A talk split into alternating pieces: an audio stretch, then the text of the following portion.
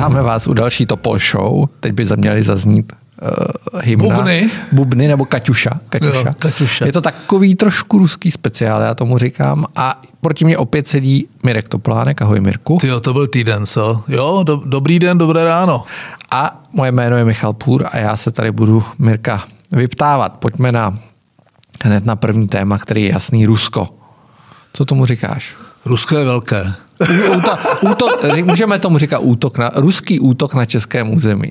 Uh, já si myslím, že to je problém daleko širší, ale začal bych tím, uh, jestli to, co teďka zažíváme, je nějaká anomálie uh, nebo ne, tak samozřejmě, že ne. Eh, tady eh, operují, eh, operují ty ruské služby dlouhodobě. I podle velikosti ambasády ruské na našem území je zcela evidentní, že je to i východisko pro spravodajskou činnost na, směrem na západ. A je to vrchol ledovce. Tady Rusové se nikdy nevzdali myšlenky dostat tu ten sanitér koridor nebo ten buffer zone nebo vlastně to nárazníkové pásmo zpátky pod svůj vliv, což se jim částečně daří. A je to vidět, jakým způsobem probíhají zamezlé konflikty, ať už to byl Jižní Osety, Abcházie, nebo, nebo to byl Krym a východ Ukrajiny, a nebo je to Podněsterská republika eh, v Moldavsku, a nebo je to Náhorní Karabach, nedávný konflikt mezi Arménií a Azerbajdžánem. A eh, jaký tlak je vyvíjen na pobalské republiky, co se děje v Bělorusku Rusko na Ukrajině. Já si myslím, že eh, Česká republika eh, má naštěstí teď po rozdělení do Slovenska to nárazníkové pásmo trochu ve Slovensku, ale to na věci nic nemění a eh, vždycky ty hry o, te, o tu střední Evropu, na ty my jsme doplatili vždycky tady, když jsme si hráli na to být tím mostem mezi východem a západem, což dělali Edvard Beneš samozřejmě a celá řada politiků i dnes touží potom stát se tím mostem, tím spojovníkem mezi tím východem a západem tak jsme se vždycky nakonec dočkali toho, že buď z východu nebo ze západu dupali ty holinky opačným směrem přes to naše území. To znamená, je to vrchol ledovce. Eh, my jsme to zažívali velmi intenzivně, eh, až bych řekl, eh, tehdy nastartoval, nastartoval ten systém hybridní války, kdy se prosazovali radar v Brdech v rámci protiraketové obrany, kdy tady byly organizace, které samozřejmě byly svým způsobem buď napřímo nebo nepřímo řízeny eh, rezidenční sítí ruskou, eh, jmenovali se různě, různě nezákladnám a důstojníci v záloze a podobně a my jsme tehdy měli dokonalé informace o tom, jak to pracuje.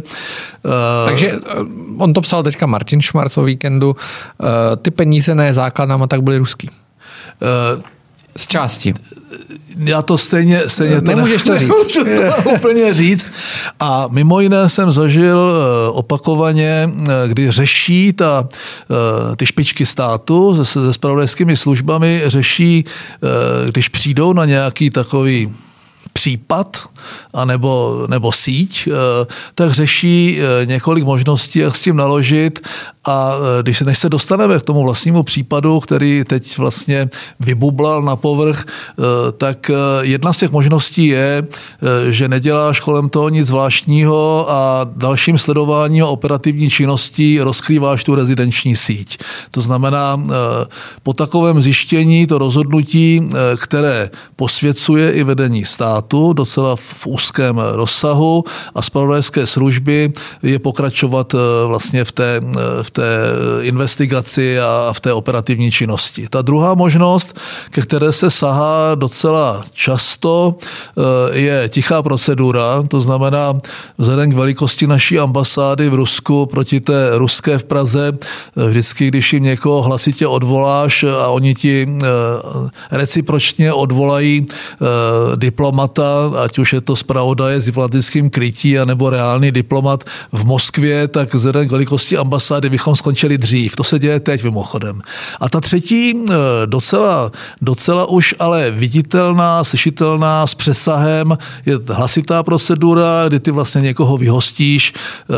Vždycky je to ale jenom vrchol ledovce a není to vlastně odraz celé té, celé té řekl bych, operace. No a tady přichází potom ta reciprocita, ať už adekvátní nebo není. Tady si myslím, že adekvátní není. To znamená, není to, není to nic, eh, s tím vlastně to vedení státu pracuje a eh, není tendence poškodit ty vztahy, ale pokud už to přeroste nějakou mez, tak to prostě udělat musíš. A tady je zcela zřetelný rukopis ten nadčeský, to znamená ten mezinárodní, té mezinárodní komunity, ať už z eh, pravodajských služeb států NATO, Evropské unie, anebo zpřátelených, i takové tady jsou, nebudu, nebudu je jmenovat, eh, kdy vlastně přichází, Izrael. přichází ano, tak ty, jsi, ty seš, ano, tak samozřejmě. Se podívám na mapu a vidím. ano, takže tady potom přichází ty impulzy zvenku. Pamatuji si, kdy ze dvou nezávislých zdrojů zvenčí přišla informace zvýšeného rizika útoku na židovské cíle v Praze. Eh, ta reakce byla okamžitá, ta byla prostě v minutách, během dvou nebo možná dvou a půl hodin eh, seděla Bezpečnostní rada státu, včetně, a to je první výtka, kterou směřují k té vládě, včetně tehdy předsedy Braného a předsedy, bez, předsedy Bezpečnostního výboru, což byli oba eh, sociální demokrati, to znamená opozice v mé době, kdy jsme vlastně rozhodli tehdy na tom jednání téměř okamžitě o, o pokrytí eh, jak policejního dohledu, tak spravodajském celé té problematiky republiky a od té doby můžeme vidět eh, policajty u synagog a u některých ambasád. Eh, to znamená, tady mi trochu eh, chybí, chybí ta informovanost opozice. V takovém případě, než aby docházelo k různým mediálním přehmatům, si ti lidi, ti lidi mají právo minimálně ty špičky dostat nějakou informaci dřív než média. To jako, a teď se dostanu úplně k tomu případu. Takže Nepochybně je tam součinnost se spravodajskými službami zvenčí, eh, včetně té bulharské. Tam si myslím, že ten tlak z toho Bulharska v momentě, kdy se eh, prokázala určitá míra spojitosti, eh, musel být značný na součinnost. A pak je to, pak je to samozřejmě tlak vnitřní, kdy ta bezpečnostní a spravodajská komunita vybavená těmi informacemi tlačí na tu politickou reprezentaci, tak aby i na způsob vlastně provedení toho zákroku. No takže, takže chci říct, že to vláda musela vědět, no minimálně premiér a někteří ministři satraceně dlouho. Tak nepochybně. Eh, ta věc se určitě šetřila eh, tím, že to byla podezření na teroristický útok eh, v tom muničním, muničním skladě, tak to museli šetřit ty speciální útvary na organizovaný zločin a museli to podle mě šetřit ty spravodajské služby a to jak vnitřní, tak vnější, zcela evidentně. A během toho vyšetřování museli narazit na určité stopy a by the way u toho začali rozkrývat tu rezidenční síť na ruské ambasádě, kdy zase jenom těch 18 lidí kteří mají diplomatické krytí, jenom vrchol ledovce a pokud se rozhodli tu rezidenční síť takhle rozkrýt a tímto razantním způsobem to řešit, tak to znamená, že tu rezidenční síť rozkryli docela důkladně, to není těch 18 lidí, a na nějaký čas, ne, nevím na jak dlouho, tu rezidenční síť rozbili. To znamená, jako výsledek celé té akce je rozbití jak rezidenční sítě SVR, tak rezidenční sítě GRU, které mají trochu odlišné jakoby, cíle a zájmy a na nějakou dobu vlastně, nechci říct ochromili, ale omezili činnost eh, těchto služeb na českém území minimálně hlavu těch rezidenčních sítí a těch jednotlivých buněk, které jsou tady, které jsou tady vytvořené, ať už, ať už prostě z ruských nebo z českých, z českých občanů. Takže to, že to vláda věděla, věděla dopředu, ne vláda, ale minimálně premiér, minister zahraničí a možná ministr vnitra, špičky těch služeb, eh, špičky policie, je evidentní. Ta hra na to, řekli nám to v pátek, je nesmyslná, už nějakou dobu se musela řešit právě ta procedura. Jakým způsobem vlastně povolali ve středu, povolali ve středu eh, pivoňku velvyslance z Moskvy, museli mu dát základní informaci, eh, kámo, my ti rušíme ambasádu v Moskvě, jo, tak se na to připrav z Balsy, připrav se na to. Eh, jednoznačně tam musela probíhat komunikace eh, i s těmi zahraničními službami, s kterými spolupracujeme. No a to je ten štěp, dostáváme se k tomu štěpnému momentu, Jan Hamáček se chystal vyrazit do Ruska. On říká, že to byla krycí akce. Andrej Babiš tak včera úplně nepůsobil v událostech, nevím, jestli jsi to viděl. Neviděl jsem to. Ne. Dostal otázku, co si o tom myslí. On říká, on byl viditelně zaskočený tou otázkou a říká, tu otázku pokládal Michal Kubal a říká, no ale on se tam chystal. A on říká, takže vy chcete říct, že pan Amáček nevím, jestli říkal, nemluví pravdu, něco takového, a on říká, já už to nebudu dál komentovat. Uh, Takže ty snad... vnitropolitické konotace celé té věci jsou samozřejmě kouzelné. Uh, nad tím vším je určitý souboj uh, té spravodajské komunity a speciálně Bisky a jejího ředitele uh, Koudelky s Hradem a s tou hradní, uh, hradní zahraniční politikou, k čemu se možná ještě dostaneme, jakým způsobem se vymyká z určitého mainstreamového pojetí naší zahraniční politiky, kdy, eh, já bych to nazval Imperium vrací úder. Eh, před pár měsíci přišel Miloš Zeman eh, s docela zábavnou, zábavným požadavkem, že mu má Biska posílat i živé případy a Toto nepochybně byla jedna z motivací, bylo rozkrývání té ruské rezidenční činnosti na českém území, protože to byl živý případ a týkalo se to mimo jiné těch 18 vyhoštěných diplomatů. Eh, nechci podezřívat eh, ty, ty hradní panáčky eh, z přímé souvislosti, ale nabízí se to.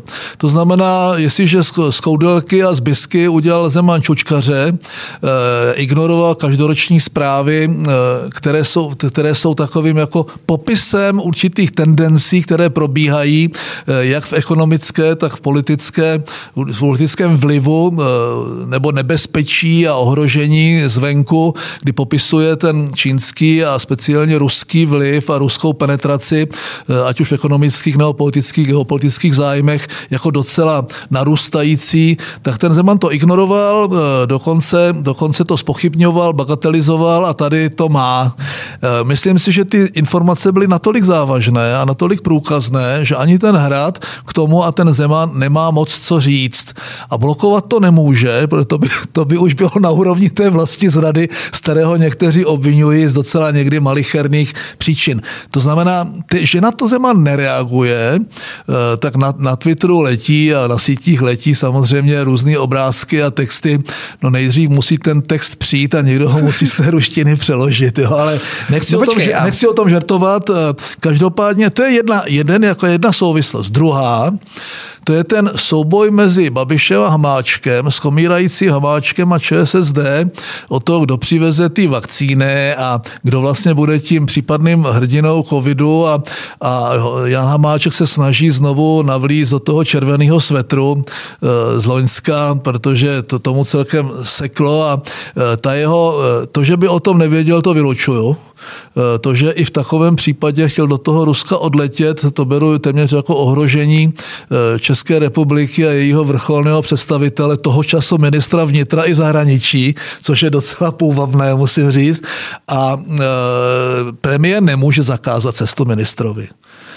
To, to je nesmysl. Může, může mu v takzvaném bloku C na vládě, který se schvaluje bez rozpravy jedním hlasováním, nepovolit vládní speciál to, to jako může, ale ministři standardně letají linkovými letadly, to by, to by se museli mít velkou flotilu, abychom během předsednictví najednou poslali do Evropy 12 ministrů a 10 dalších oficiálních představitelů eh, na jednání a tak dále. To znamená, lítají linkou. Eh, to, to že to Hamáček zrušil, eh, zřejmě Babiš pochopil a nakonec i ten Hamáček, já nevěřím, že to bylo takové nějaké krytí a že to tím zastírali ten manévr, to, to jsou samozřejmě keci v kleci, eh, ale eh, ten premiér má nějakou odpovědnost a to už si nelajstnul ani, ani ten Babiš, ani ten Hamáček a ty tlaky na toho Babiše a ta komunikace v té věci musela probíhat už nějakou dobu. Já myslím, že soudruzi z Lengly dali jednoznačné pokyny a ten Andrej prostě ví, co má dělat. Jo?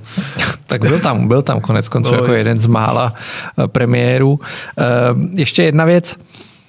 Rusové nám vyhostili 20 těch diplomatů a zaměstnanců a eh, teď se hodně bude spekulovat určitě o tom, jestli máme vyhostit další a tak dále. Já jsem ráno na radiožurnálu slyšel Martina Povejšila, náměstka ministra zahraničí, který říkal, že by se mělo reagovat, což asi je v pořádku. Myslí si, že to je příležitost jako seškrtat tu ambasádu na těch nám tam zůstalo pět diplomatů, takže bychom jim tady taky pět nechali. Uh, musím říct, že ta věc, to je pouze, jak jsem řekl, vrchol ledovce a je to začátek. Když to zasadíme do, do současného, širšího geopolitického nebo regionálního rámce, v situaci, kdy najíždějí e, tanky a ozbrojené jednotky na, k, k ukrajinským hranicím, kdy e, samozřejmě e, ten konflikt může eskalovat, kdy se děje celá řada jiných věcí a ne, ne náhodou se spekuluje o tom, že ten sklad vybuchl v souvislosti s případnými dodávkami zbraní na Ukrajinu v té době, době, kdy tam ten konflikt eskaloval na východě v tom roce 2014, eh, nebo s dodávkou municí do Sýrie, eh, což taky bylo proti ruským zájmům, protože Rusko se jednoznačně postavilo za, eh, za Asada a ta munice byla určena spíše těm takzvaným zbouřencům. Jo. To znamená, je to, má to širší kontext, nekončí to, začíná to, jde z toho trochu, strach, ta, eh, to, že to ty dnes bude, myslím, eh, Hamáček přednášet ministrům zahraničí Evropské unie je jedna věc, ale reakci Evropské unie v zásadě známe. Ti, ti prostě jako vždycky Eh, jako vždycky rezolutně eh, prohlásí své, eh, musíme být opatrní a, a budou si tam realizovat své ekonomické zájmy, ale to, že dochází k zmraz, zmražování vztahu mezi některými zeměmi, obecně zeměmi NATO a některými zeměmi Evropské unie a Ruskem. To, že vlastně i ta nová Bidenova administrativa tuto regionální mocnost považuje za rovnocenou nebo možná dokonce nebezpečnější než je Čína, což se mílí tedy. Ta Čína je pro tu Ameriku dneska větším soupeřem. Tak značí o tom, že nejdeme do dobrých časů a e, ta případná eskalace těch regionálních konfliktů může přerůst v nějaký konflikt větší a z toho mám trochu obavu a toto je opravdu jenom vrchol e, ledovce, je to signální záležitost, nekončí to, v zásadě jsme ukončili činnost ambasády v Rusku, to je jenom otázka následujících týdnů, co se stane. Ta, tam zůstane možná nějaká konzulární činnost, ale eh, ten, ten konflikt bude nějakým způsobem na té diplomatické úrovni, pod jejímž povrchem je samozřejmě diplomacie jenom pokračování války mírovými prostředky, eh, takže ta situace není dobrá a možná se ještě dozvíme spoustu jiných věcí eh, v souvislosti s vyšetřováním Bulharsku a e, mimochodem e, Borisova administrativa také vyhostila e, diplomaty z ruské ambasády, takže znamená to, že buď pochopil ten západ, ke kterému pořád patříme, že se musí tomu hybridnímu pojetí války vlastně bránit a že musí dělat i viditelné kroky, tak aby to pochopili i ti občané. Takže ne... No nezdá se, že by to třeba Německo pochopilo úplně se svým. Ale Německo Německo... Nemělo tu ambici nikdy eh, asi. Německo je docela na tom ruském, i když daleko víc na čínském trhu závislé a současná německá reprezentace je docela proruská. Eh, to jsem tam Angela Merkel jakoby eh, se zachmuří a vyhlásí nějaké sankce, ale biznis jede dál a v tomto smyslu nečekejme zrovna od Němců, že by... A tady, tady jsou někde kořeny i té německo-americké řekl bych, nevraživosti a to, co se děje na pozadí eh, těchto, eh, těchto geopolitických návratů nebo změn, změn zpátky, eh, což je mimochodem vztah Německo-Rusko nebo Evropská unie Rusko a je evidentní, že, ten, že, že tady pokud Německo nebude razantní, což mimochodem ale znamená třeba ukončení dostavby Nord Streamu 2, což to Německo neudělá. Takže Německo v, této, v tomto kontextu bude sice chtít hrát roli moderátora a vyjednávače, ale fakticky jakékoliv razantní změny politiky vůči Rusku bude bojkotovat. Pojď na druhý téma, který s tím úzce souvisí, což je odvolání Tomáše Petříčka. Eh, potom zajímavou tiskovku ministra kultury Lubomíra Zaorálka, který v podstatě poměrně jasně odmítl nabídku stát se ministrem zahraničí. Po týdnu se mu už asi nedivíme. Eh, každopádně to odvolání Tomáš Petříčka, to se, jak opět zpětně jeví jako hodně, hodně zvláštní.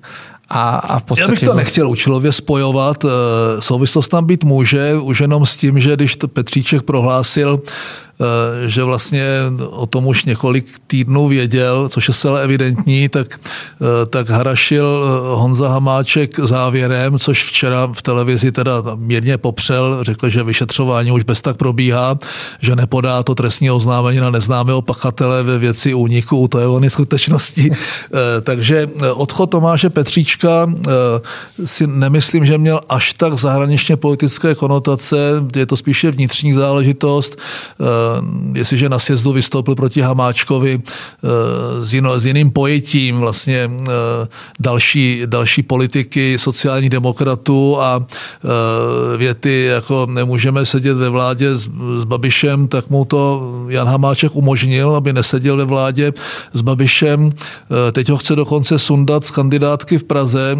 Pokládám to z jeho strany za chybu. Bylo lepší pro něj osobně nechat Petříčka Praze prohrát, což je na bílé dní. Eh, má to souvislost s tím, že Zeman dlouhodobě eh, tlačil na, na, na odchod Petříčka. To znamená, já bych to nedával do přímé souvislosti. To odmítnutí Luboše Zaorálka bylo velmi emotivní. Mluvil o vykuchané ministerstvu, mluvil o eh, personální vyprahlosti, ztrátě kompetencí, o tom, jak má nedodělanou práci na tom ministerstvu kultury a jak ten, jak ten Birke vlastně nemá na to kvalifikaci a dělal by to asi blbě a komunita by ho nevzala. Jestli to má přímou souvislost, eh, Luboš Zaorálek patří dlouhodobě do bezpečnostní a zahraničně politické komunity. Eh, myslím si, tak jak eh, ta komunita, v které já se pohybuju dlouhá léta, taky věděla už nějakou dobu, že se něco takového děje. Já jsem to teda nevěděl, já nejsem tak ve styku s těma lidma a navíc to bylo v režimu přísně tajné, takže jsem se k tomu ani nedostal. Tak je možný, že ten Luboš Zaorálek něco, že ten případ je ještě z doby, kdy on ministrem zahraničí zahraničí byl. Eh, nechci o tom úplně spekulovat, každopádně eh, nástup nového, nového ministra, po té, co se odehrála tahle epizoda v době, eh, kdy byl ministrem fakticky Jan Hamáček, na té věci nic nemění.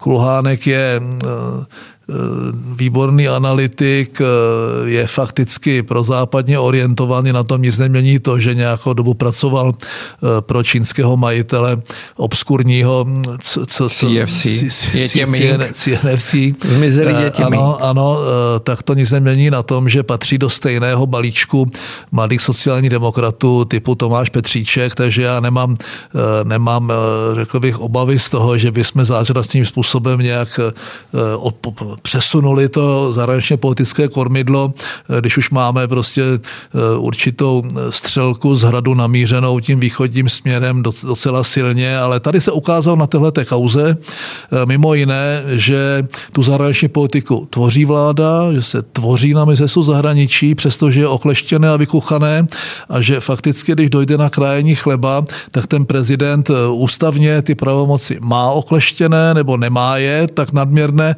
aby výrazným způsobem tu zahraniční politiku destruoval, eh, takže si myslím, že i pro ten hrad to je docela významné varování.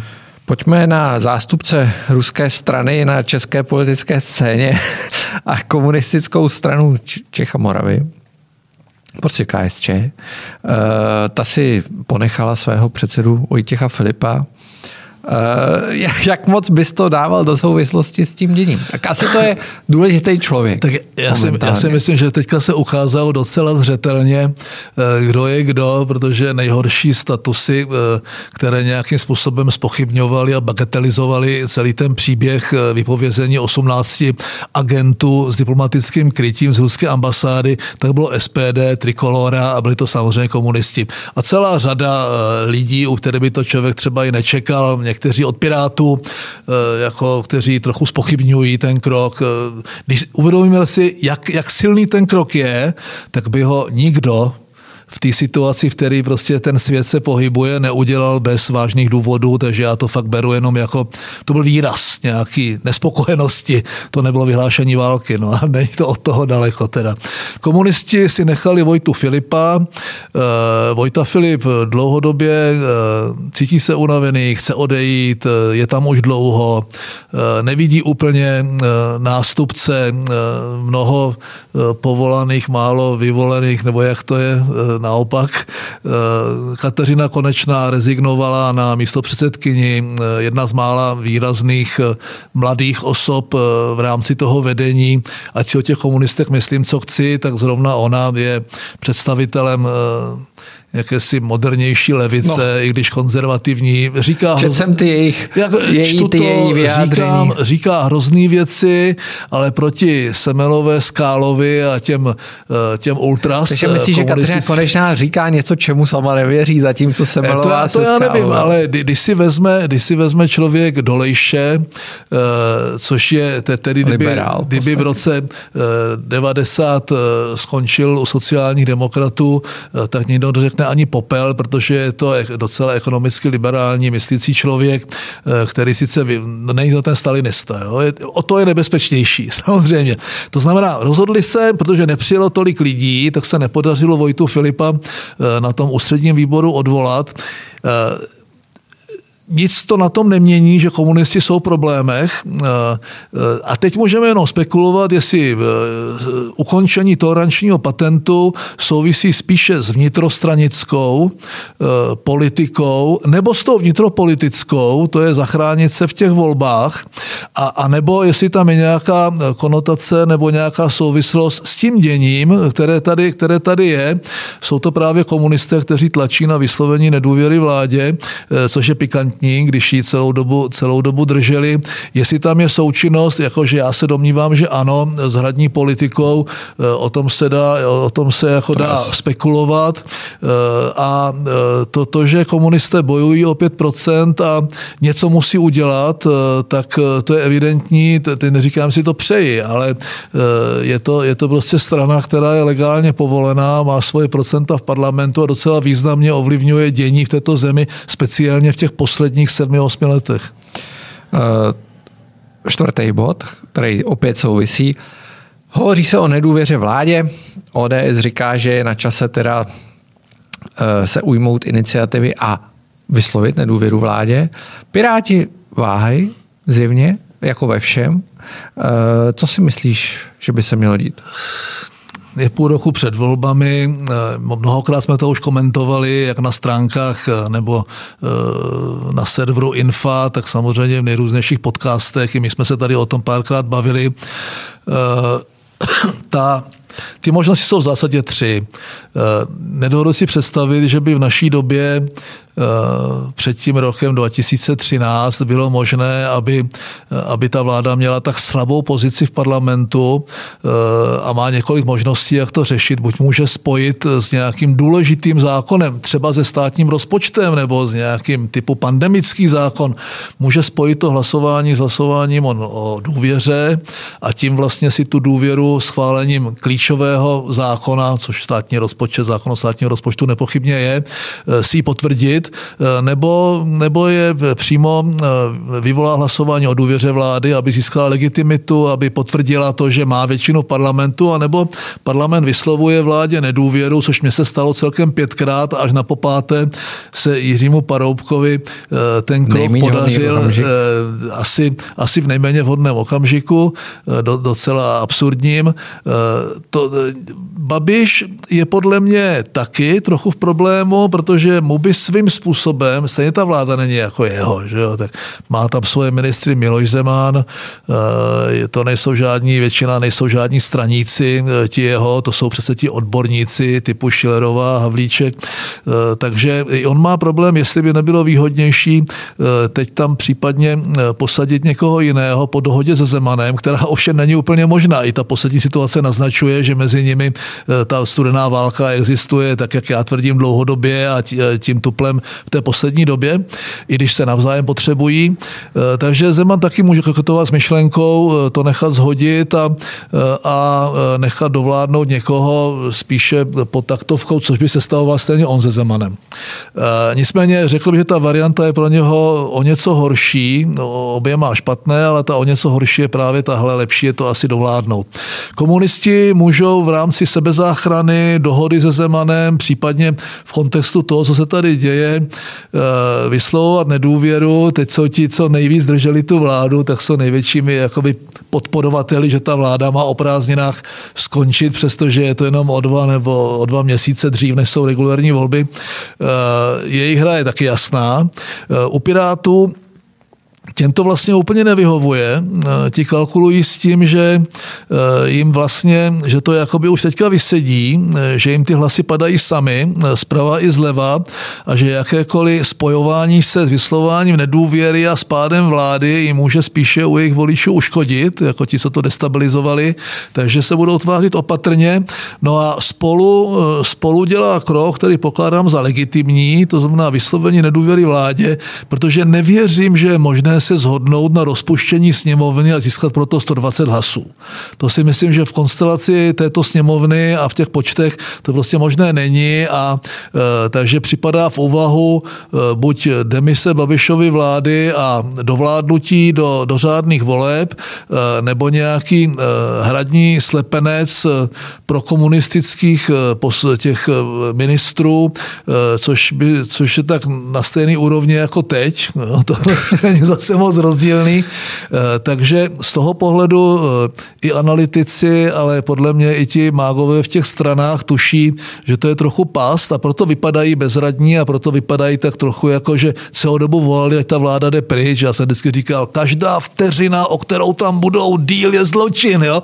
No a teď ale před těma volbama, navíc v kontextu toho, co se děje, což je takové trochu jakoby zavrtění psem, takový rozbourání báboviček na pískovišti, jsou tyhle ty kroky a budou vnímat vnímány těmi lidmi, že když je taková vážná situace, tak proč by se mělo teďka něco měnit? Že jo? Ať už to dělají jakoliv, tak ta stabilita především.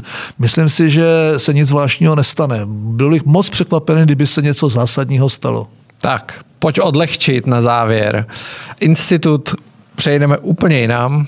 Institut pro plánování a rozvoj, Pražský institut, navrhl pár eh, pravidel, podle nichž bychom se měli v Praze řídit. Takže postavíš dům, podepíšeš, že nebudeš mít auto, a už se, ne, nebudou se prodávat pozemky pro development a podobně. Je to, je to asi podobný princip. Už se chystáš jako... na, zdí, na sdíle, sdílené vozy, sdílená kola, já sdílené se, ne, motorky? Já se bojím, že tak jak to bylo, když nastoupili bolševici, že ti, co měli ty větší byty, tak je museli rozdělit samozřejmě mezi ty ostatní a vlastně o tu část toho bytu nebo část toho domu nebo jedno patro přišli. Eh, já to pokládám za totálně proto bolševický nápady. Eh, ti developeři tam mají svoji roli. Eh, není to to město, které by mělo ty klíčové peníze, může něco kofinancovat, iniciovat nebo v rámci územního řízení eh, předurčit vlastně, k čemu ta stavba bude, jestli bude zase na kanceláře a nebo, nebo na nějaký byty, ale v zásadě eh, jakoby rozhodovat jako nějaká pražská plánovací komise, kde a jaké stavět byty, pokládám docela za nesmyslné, pokud se nejedná o městskou výstavbu nějakých sociálních bytů eh, pro účely města, pro ty, pro ty sociálně slabé. A tady já říkám, no tak kdo chce bydlet v Praze, tak buď na to má, nebo ať se odstěhuje prostě někam jinam, kde jsou byty a domy výrazně levnější a e, kde není tak draho. Třeba do Brna. Třeba, třeba, třeba někam, někam na venkov. E, to, že přišli s tím, že nebudou prodávat pozemky developerům, tak, je, tak to jsou takový ty nápady, který může tleskat, můžou tleskat e, Čižinský sobě nebo, nebo, nebo, nebo Piráti, ale fakticky to nevede k žádnému řešení. Ten nápad, že se dostaneš k bytu a můžeš si koupit byt, že se musí zavázat, že si nekoupíš auto, tak ten je úplně to je bizár. Jo. To je jako eh, dneska, eh, nevím, kolik lidí má úplně vlastní auto, buď ho má na leasing a vlastní ho ta leasingovka, eh, nebo ho vlastní nějaké jeho SROčko, nebo, nebo, nebo jako živnost, takže taky vlastně není jeho, je firemní, nebo ho má pronajaté, nebo prostě, já, já, to, já, já to vůbec nechápu, je to nesmysl, těž, je to těžce vynutitelné a vůbec si nedodu představit, že ty si jako se zavážeš k tomu, že nebudeš mít auto, aby si zlepšil to životní prostředí v Praze. a pak se rozhodneš po dvou letech, že potřebuješ firemní auto, svoje auto, to jako o ten byt přijdeš, no bez tak to mají nějak vymyšlené a já se teda fakt bojím jako. tak jo, tak děkujeme eh, a přejeme vám hodně štěstí. Pište nám na topolshowzavináčinfo.cz Jo, jo, a kupujte si info předplatné. A protože... kupujte si info předplatné. Jasně, jasně. To, to je, stojí za to. potom začnou dokonce platit. Jo? Mějte se moc hezky. Čau, čau.